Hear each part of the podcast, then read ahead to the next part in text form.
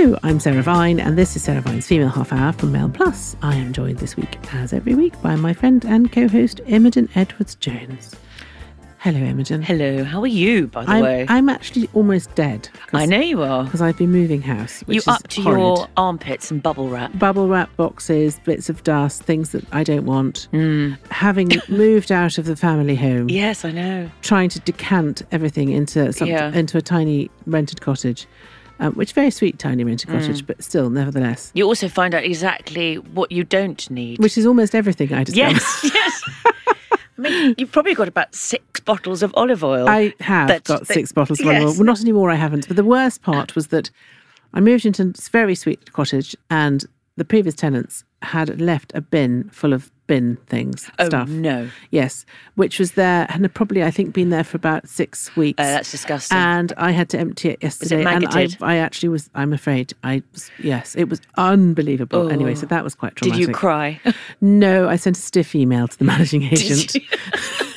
That's almost better. Very stiff email. That's almost better than the Um, crying. But no, it's been a, it's been a it's emotional and Mm. it's physically exhausting and emotionally exhausting and yes, just exhausting really. I have to Yes. say, and uh, but sort of in a also in a funny kind of way, cathartic.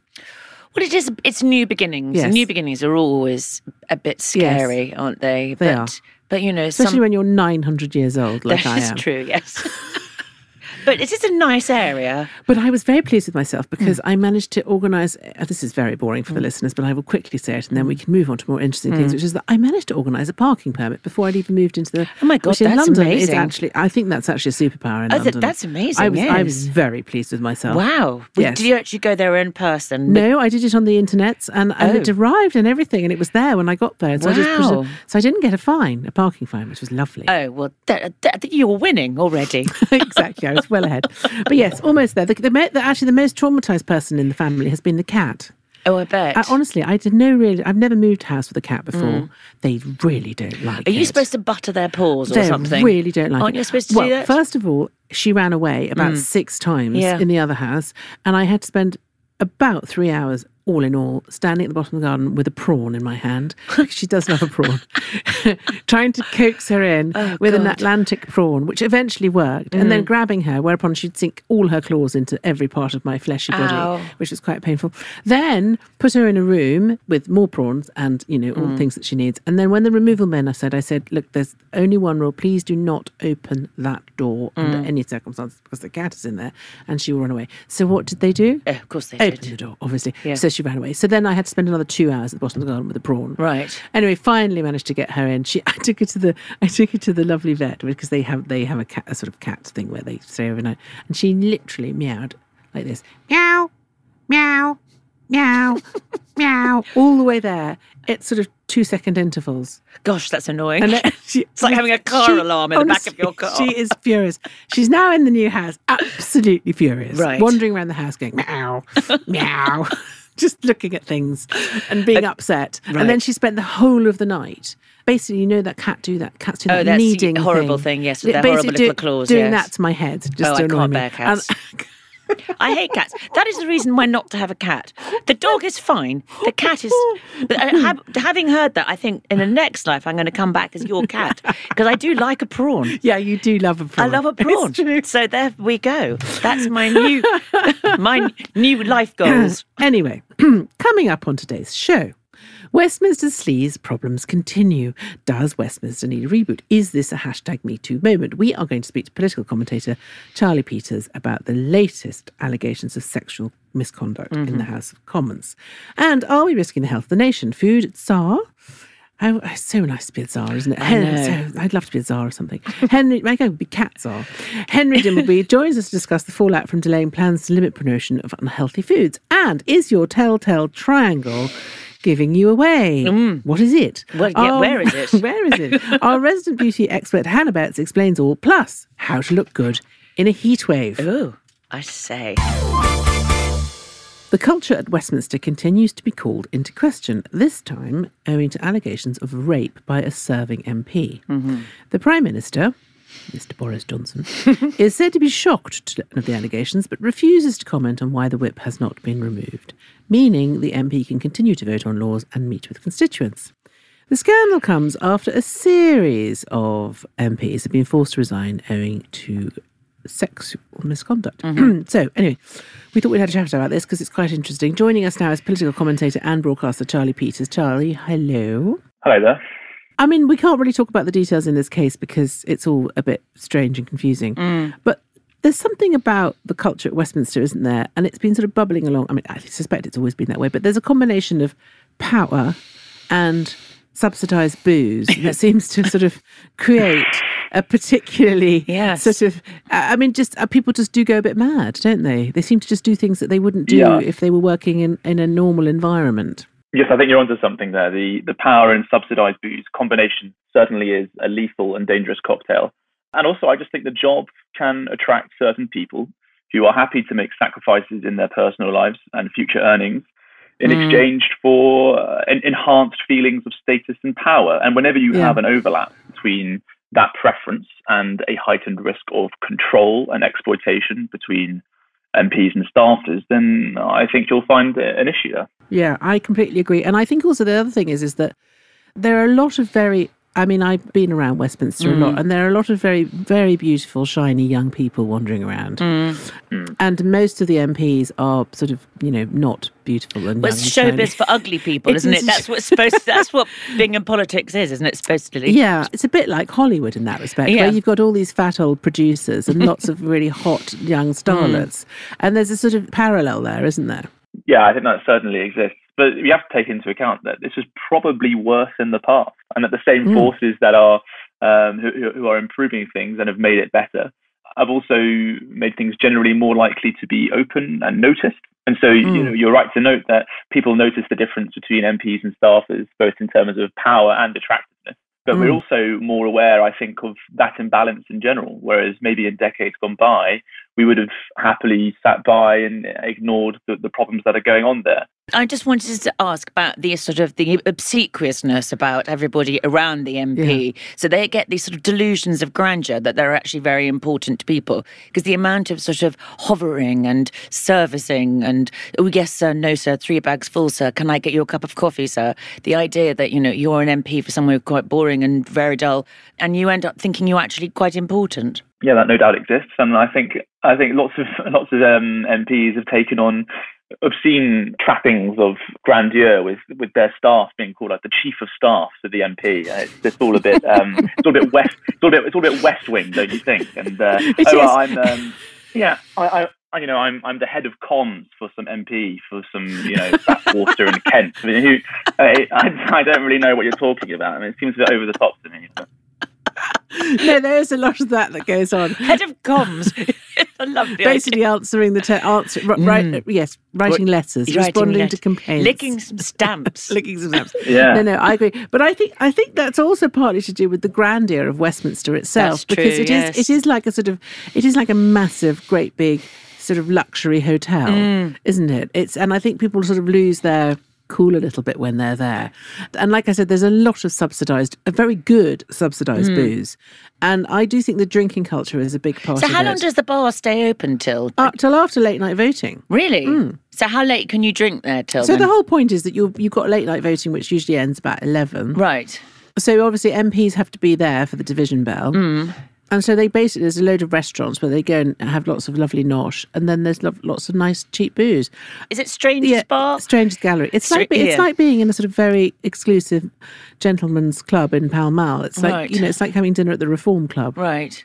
Mm. I think I think we're blaming bars too much here. I mean, there are lots of cheap bars all over London. You can you can, fi- you can, you can find a Wetherspoons anywhere you want. I think that I think the problem we've had more recently is that the last two snap elections of 2017 and, and 2019 brought in a, a flurry of politicians who either didn't expect to be elected or if Mm. they were weren't sufficiently vetted by the parties because there was such a sudden rush to, to Mm. get the votes out. So we've had you know Jared O'Mara in 2017 who resigned after making some truly quite vicious comments about women and several um, you know, sexual harassment allegations were made against him. And then think about you know MPs we've had since 2019. I mean, you, Mm. we have uh, Imran Khan who's been convicted of, of paedophilia for goodness sake, and um, these are people who should never ever have made it to the Palace of Westminster, let alone Mm. be allowed to enter their subsidised and lovely bars.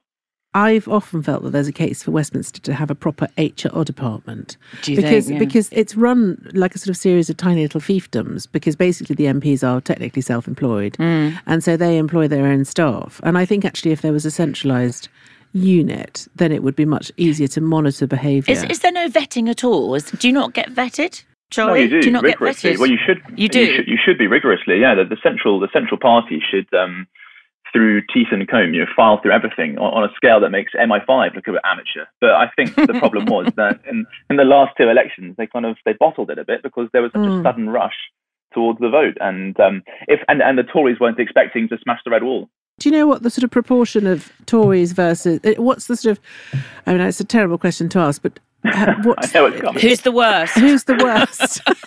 oh God, yeah, red. Well, okay, well, I, I'm I'm. Have you got a, have you got a score sheet? Um, so, Mm. uh, no, I, I, well, there was. I think you might recall in 2017, Guido Fawkes published a list of kind of uh, an Excel spreadsheet of allegations when when the Mm. Me Too conversation kind of picked up, and there was a mix, but I think it leaned more heavily towards the Conservative Party. Um, Right. The party of moral authority and, and deference to duty, unfortunately, had a bit of an issue with groping. So, um, Why do you think that is? What is it about the Tories? Fruity old Fruity old- tossers. to be boring and statistical, firstly, there's more of them. Uh, there are more Oh, Tory yeah, okay. MPs, and so, Right. but also, Okay. yes, I think there is something in the, the fruity tosser combo. But we Mm. shouldn't, I think, um, uh, naturally um, lean towards thinking that Labour are such angels. Perhaps they have fewer abuses in the Palace of Westminster, but I think often of Sarah Champion, the MP for Rotherham, who was forced out of the front bench in 2017 after she raised the issue of child exploitation in her town and many other towns across England. So Labour, they might talk the talk about issues in SW1, but when it comes mm. to exploitation in deprived and struggling parts of the country, not only do they ignore it, but you know they might indeed be making it worse than it is. Yeah, a lot of Labour politicians tend to be quite sort of. They sort of seem to have. They have a different type of problem. They sort of seem to have a problem with. The Tories maybe are a bit sleazy, but the Labour lot are a bit corrupt. There seems to Oh, always I be a little bit of you know On the sleazometer, Yes, there's there's nuances. But I mean, I, the problem with the Tories is that I always think, of, I always, I mean, I'm old enough to remember, you know, the, all that terrible sleaze during John Major's government. Mm. It's just very damaging and it sort of sticks, doesn't it? I mean, I, that's why I think that, although I'm very firmly of the belief that everybody should be innocent until proven guilty, Mm. which is why, you know, I don't think it's right to persecute somebody until they've actually had their I agree. day yeah. in court. Mm. I do think that there might be some structural changes that could be made in Westminster just to make these things, just to make it less tempting. Really. Well, it just also to, you know- causes disengagement. Yeah. I mean, the more sleazy that a government or a, an institution is, the Mm. more people just don't want to engage with it. And so they end up creating their own bubble Mm. that carries on and on and on because nobody's interested in what they're doing because they're too unattractive to even deal with, I think. Mm. Yes, and I think actually uh, on the idea of um, having some more kind of infrastructure designed to deal with this problem, that should appeal to the Tories more because you're right, Sarah, Mm. it sticks more when it comes from the Conservatives. The the general, I don't know, the branding associated with conservatism, especially Toryism, is sleaze, and that vibe and that aesthetic certainly ascends more generally when you've got I don't know, Labour MPs at, at Glastonbury and Tory MPs living at HMP. It's not a particularly brilliant image. Yeah, no. So I, do, I, I think that the world is the way it is, and you just have to deal with these issues. And it's no good just pretend saying, "Oh, it's really unfair." Mm. You know, Tories shouldn't have this attached to them because there are just as lots of other politicians in different, you know, of different stripes who are just as bad. The fact is that is the problem, and- Yeah. and th- they should deal with it. And I think Johnson should probably deal with it. Mm. And to not deal with it is silly because because it will just you know it just doesn't do us any favors really. Mm. Not helped by Partygate either, Not to be helped fair. by Partygate, no. No. No. well, thank you for that. I don't know what we can do, but probably just watch and wait and see. yeah, what well, I mean, basically shut the bars, perhaps. But I do think it is a bit of a, you know, it is it is getting a bit problematic. They do need to probably do something Mm, about it yeah. in some way. Anyway, thank you so much, Charlie. Lovely to talk to you. Bye bye. Despite concerns about the health of the nation, plans to outlaw buy one, get one free, or bog offs as they're known, deals and pre watershed adverts of unhealthy foods have been delayed by a year. Critics, brackets me, have pointed out that rising levels of obesity in the UK probably make this an insane strategy, whereas the government has countered that they're doing it because of unprecedented squeeze on living standards. Um, We're joined by the divine Henry Dimbleby, who wrote the government's food strategy to talk about this.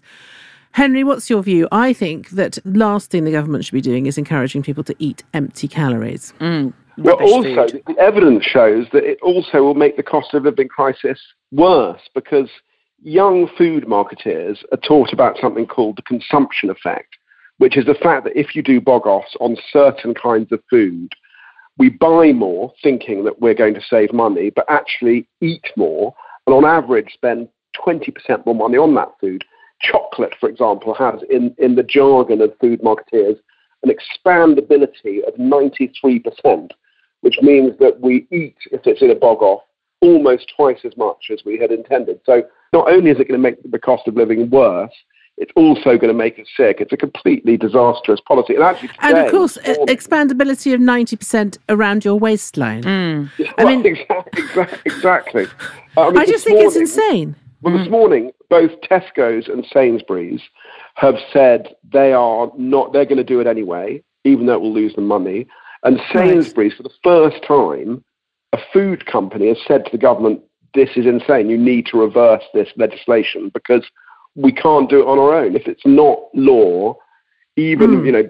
Some of us will do it voluntarily, but others will continue to feed this stuff to people that makes them poorer and sicker.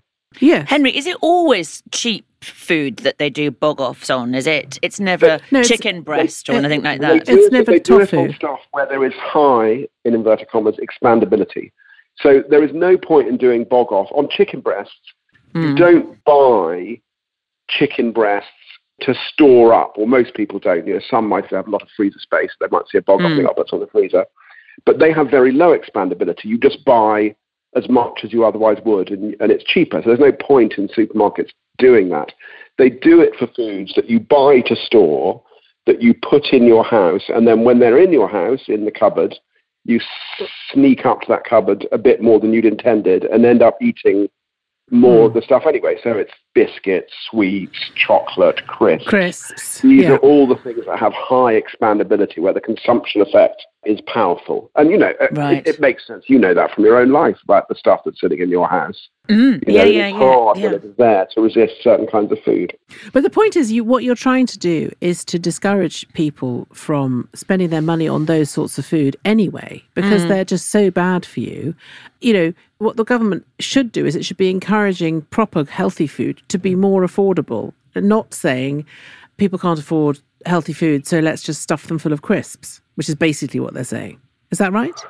Yeah, I mean, the, the focus on calories alone, you know, as you say, there are empty calories. And the, the, the other thing about this kind of food is that empty food, again, if you have food that is high in calories and low in fiber in particular, Mm. it, it fills you up less. You eat more of it. So this food is not having cheap, cheap calories on Mm. their own is not the solution. We don't have a calorie problem in this country. We have a nutrition problem. Yeah. And what about the effect on the sort of repercussions in the long term on the health of the nation generally? I mean, that's the other thing is that the people who are most likely to take advantage of bog offs are the ones who can probably least afford to in health terms. Is that not right? Yeah, I mean, I don't think people yet quite realise how bad it's going to get if we don't do something about it. So, interestingly, James Bethell, who was a health minister during the pandemic, has become recently a massive campaigner on this stuff because he said every morning we'd go into a hospital and talk to them about their COVID wards. And the COVID wards were full of people with pre existing health conditions, all created by food. The NHS thinks that by 2035, it is going to spend more on treating type 2 diabetes alone than it does on all cancers. So Gosh. you're creating not only this burden on the NHS, which means there's going to be no money to spend on anything else, an unhealthy population, which surely is kind of the basis of any nation, is you want healthy people contributing, and Mm. it's going to cost money. It's it's it is a massive problem waiting to explode. But you're The creating, but also you're creating personal misery Mm. for people because if they are encouraged to eat this sort of thing, they will themselves just be they'll feel ill and they'll, they'll be you know as you say, they won't be able to work as effectively. They won't be able to look after themselves. They won't be able to look after. I mean, I just think it's insane what the government. So, so, to so do. why have they done this U-turn then? Why? What is the Well, reason behind it? What um, William Hague wrote an article about it, the former Tory leader, and he said that basically a bunch of MPs had written to Boris saying that they would put in letters to the 1922 committee, which would trigger an, a leadership election. So I don't know. That's hmm. what they say, and therefore, What if he didn't? What if he didn't go back on If he, this? didn't, if he didn't do a U-turn, because they but, are. but you know, what's in it for them, though? I don't understand what's in it but for them. surely he should just. certain very ideological right winger who still hasn't realised that markets, while they are fantastic in many ways, create problems, and that it is the job of the government to regulate markets to stop those problems. So they just say this is outrageous. The government shouldn't be doing this. We should be encouraging free personal trade. infringement of personal freedom. Yes, all that kind of stuff. Yes. Exactly. That, and that, that argument is very strong in some people. There is Sort of nanny also state, lots of the idea. effective lobbying that goes on and disinformation that goes on on behalf of, you know, there's, there's a very strong, it's all about education and Mm. exercise. And if you can't get off your arse and exercise, then it's your own fat fault. And I know from what you've written, Sarah, that's Mm. you've thought that about true. yourself, right, in the past. Yeah. So- And actually, but that is the case. That we all think that. Even people who are overweight tend to think it's their fault, and it's Yeah. not. It's like the this idea of choice. It's like you know you have the choice to take the bad stuff or the good stuff. It's like filling, pouring sewage into a river, and then Mm. telling someone they've got the choice to swim in the clean bits. It's just not a choice that you have, particularly as you said, the poorest part of the country. We talk about an obesogenic society, and I think that is a sensible word. I do think it exists. And because humans are designed, you know, we're engineered to eat as much as we possibly can because we never know when the next bit of food is mm. coming from mm. in the wild. Mm. But we don't live in the wild now. We live in a world full of crisps. And so, but but, noth- but but our fundamental nature, our fundamental makeup, genetic makeup hasn't changed. Our brains still tell us to eat as much food as we can because we never know when the next bit of And- buffalo's coming it's, from. it's also that sort of salt, fat, sugar combination that's particularly addictive, isn't it? Well, It's- you once told me, Henry, about about the way that food companies test the success of their products. Can you just tell Oh, that God, again? don't. It's just brilliant. Yeah, so so I call this the junk food cycle in the National Food Strategy, and it is provably the case that there is this toxic interaction between our evolved appetite and the commercial incentives of companies. So we evolved, as you say, in a calorie scarce environment to seek out salty, so, so sugary in particular, fatty foods, and they make us full less quickly. So when we find them, we eat more of them food companies, not because they're thinking every morning, you know, how can we make the children of the nation flat? How can we kill everyone? But because it is simply easier to sell that food, have spent more and more money marketing and developing it. We've eaten more, they've spent more on marketing develop it. And you get this vicious cycle where we've got fat, they've got rich, and people are dying. Uh, It shouldn't be a surprise that there are 28 kinds of Kit Kat in this country, you know, because they're just much easier to sell than kale because we want to eat more of them. The market for confectionery in the UK, 3.9 billion. That's one category. The market for all fresh fruit and veg is 2.2 billion. You know, this isn't a mass failure of willpower. It's about if you think about what we talk about, say our appetite. If you think well, you know, humans have strong urges, sexual urges, mm. urges for competition, urges to find food. It is very Urges to buy handbags. yeah, well, I, I said I said to my wife the other day, I said it's like we, we all want to be faithful, but if someone was spending millions of pounds sending you, she didn't like this analogy, sending you gorgeous women to seduce you, it would be quite it would be quite a lot harder. At a certain Yeah, point, you're going to like- go, okay. Yes, uh, well, I'll tuck in. Oh, go on then. It would be hard. These urges are powerful, and and, and and it is the government's job to make sure that the market isn't using them in a in an irresponsible way. But also, I don't understand why Boris is worried about this because he made a brilliant case after he had COVID for saying, Yes. look, you know, I was too fat and that was why I got so Yes. sick. Uh, you know, what are these people going to do? even if he did, even if they did manage to get a vote of no confidence, it wouldn't be passed. No, but also, also Boris has did lose lots of weight. Sadly, Yeah. it seems to have not. ca- seems Well, it's to have very hard to keep it off. back Yeah. on again. I know, but I think uh, he was a very good example of Yeah. l- having learnt a lesson. Well, I'm Well, encouraged he's, to hear that- he's also a good example of how hard it is, right? You know, if you have Well, a- exactly. what's interesting, Yeah. if you look at levels of obesity, they've increased in society, but then there is a tail kind of that creeps out to the right hand side of people who've got, on average, much fatter than the general population. So there are clearly people who have genes who, in a calorie scarce environment, would have been very effective during a winter. They would have been the ones who would have survived. Yes, that's but me, the human Labradors.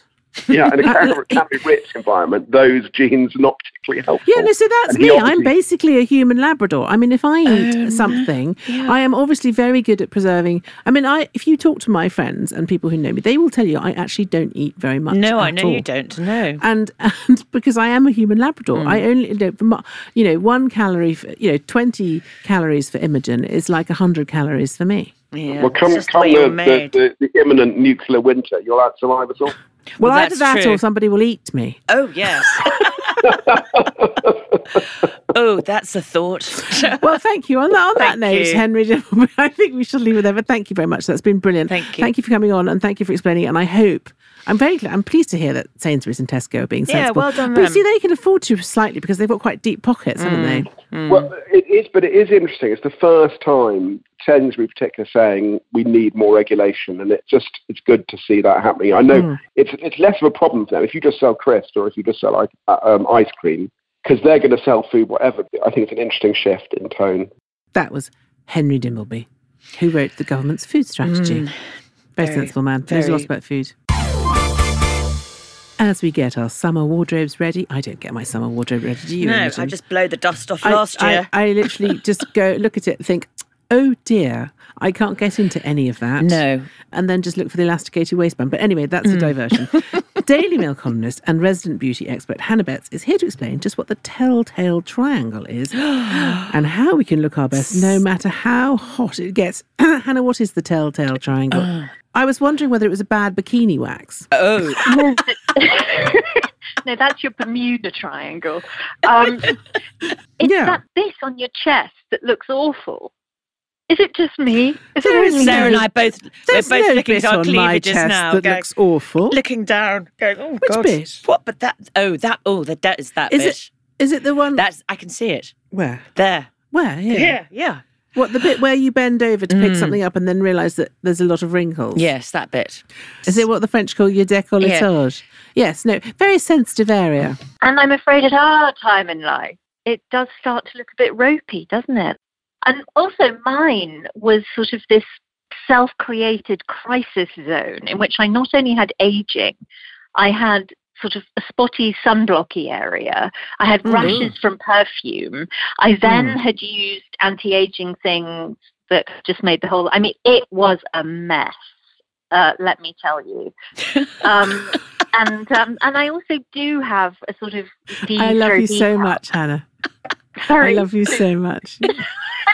Well, I just so- want you to know that. I love you. You're I, I mean, I, I've got an area of anxiety. I've created a new Mm. cultural area of anxiety.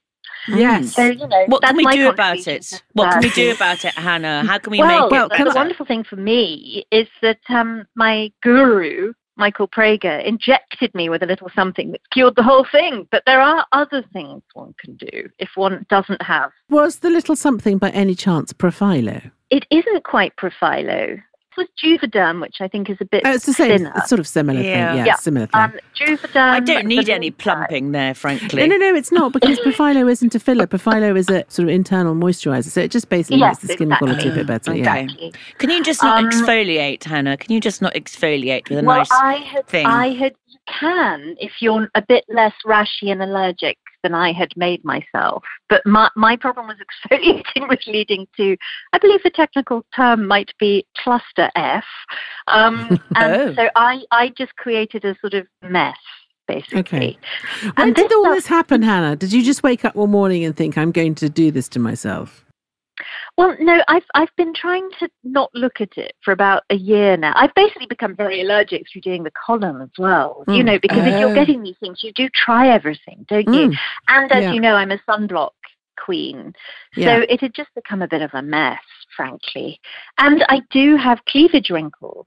Do we not Mm. all have cleavage wrinkles? This is the Um, problem about this time of year, though, isn't it? Because you take your polo neck off, because uh, and you suddenly think, oh my god, the sun's out. Off comes the polo neck, and then you go, ah. Yeah. oh no, flesh. And it is very out there. I mean, if you're you don't. but have also that's the but the other thing is is the other thing is it's the part of you that age is the worst because when you're a young thing and you're skipping around the beaches of Europe as my daughter currently is at the moment Mm. you're not thinking I've got really thin skin on my chest I need to make sure it's fully factor 50'd up no, you just don't and it does get burnt I mean Mm. I remember that was always the bit on me that used to burn yeah. Also, what you want is quite brown norks. Well, I feel like. I never wanted brown norks, but I've somehow got this mess. But it's gravity as well, isn't it? And uh, I mean, I Yes. often wear a sleep bra, although not in this weather, thank you. But even with a sleep bra, you can wake up with two or three indentations. Hmm. I've also got something called dermographic skin, which would make me a perfect Oh murder no I have that apparently. I have that Yeah, I have where, that. where the lines just stay forever. So what have you found apart from Juvederm that is actually Hmm. helping? Because I think I think our I- listeners just need some solutions now, Hannah. Hmm. Yeah, now that well, you've presented something them with a problem. Yes. now that now I've they're all created paranoid, looking at themselves. Well, I think there are these things called wrinkle schminkles um, Oh. that very big busted ladies use. And it's a sort of piece of silicone that you stick on your chest and it stops these creases. And they're reusable. And that's quite good. I'm also, I'm Mm. basically now treating my telltale triangle better than I'm treating my face as well. I'm putting in the time. I'm not kind of exposing it to crazy retinols and things. I'm just. I think it was Mary Helvin, wasn't it? The model Mary Helvin who said that your whatever you do on your face, you should automatically, you know, whatever skincare you do on your face, you should automatically do on your neck and décolletage. Yeah, It was, I think which she's I remember right. her saying that very vividly about 50 years and I ago. and I don't think it's the hands. You know, we talk about how the hands give your age away, and I think this area is more exposed often. Mm. To be So, honest, I mean, everything it is- everything about me gives my age away. I mean, just if I'm just standing in a room, it gives my age Just away. Just your general attitude. Just my I general. mean, we don't mind, do we? I'm very happy being 51, but I don't want it to look 71. I think that, Ah. you know, and when I'm 71, I won't want it to look 91. I guess that's the thing, isn't it? You don't Yes. want you don't want a Buck Rogers. You um, always want to look history. 20 years younger than you actually Mm. are. You could always just wear a scarf. yes. You I, just I wear a like a scarf. scarf. I Mm. do love a scarf, Oh, yes. it's so hot, isn't it? Isn't it? And the heat wave is coming next week. It's it's going to be back. I mean, it's a bit rainy today. But I've got some makeup tips that I thought you and Imogen, because I know you like to run off to Boots after the session. yes, we do. We do. Um, and there's some cracking new slap ladies. Cracking. Is oh, Yeah, you'll remember last time I was talking about bargains, I recommended the NYX Bare With Me concealer and the um, the new Maybelline Tattoo Brow, which I'm still obsessed with. um, so those two are brilliant. But Mm. also, there's an eye product, um, an eye shadow by Elf called No Budge Shadow Stick. Have you seen them? No, I like Elf. I mean, I know this Yeah, is for me too. teenagers. And Is it for I think it teenagers? is for teenagers. oh, okay. Well, but I like it. I really Come Come on, like we age are we are the, on we are the teenagers. No, no Um, budge. What? No budge eye stick. That no sounds Budge great. Shadow Stick, Okay. and they are sensational.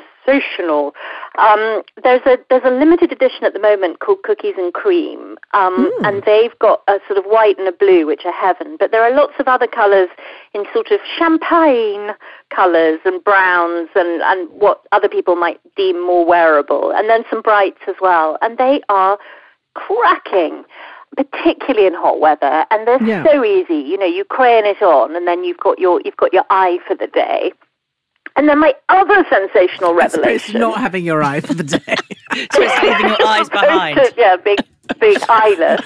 Yeah. Um, the other thing which you've got to get involved with is this No Budge vinyl color by Maybelline, and they are so good. And I'm not What even that it? obsessed with lipstick. Is it a nail polish or is it lipstick? No, it's, okay. a, it's a lip, and my God, is it a lip? It's glossy and bright, and it stays on for 16 hours.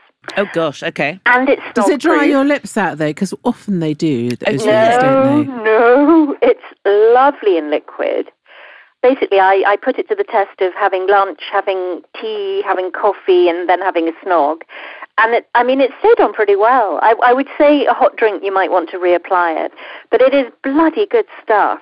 Um, I want your day. Oh, yeah, yeah, you sound like you've got It was a great day. You can see why I find the hot weather so exhausting.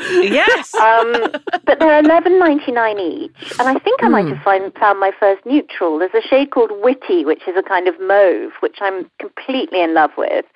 There's also a kind of hotter colour called Unrivaled, which which is my sort of much more. It, it, it's this kind of purpley pink, which I'm obsessed with. But Emma, I could see you in peachy.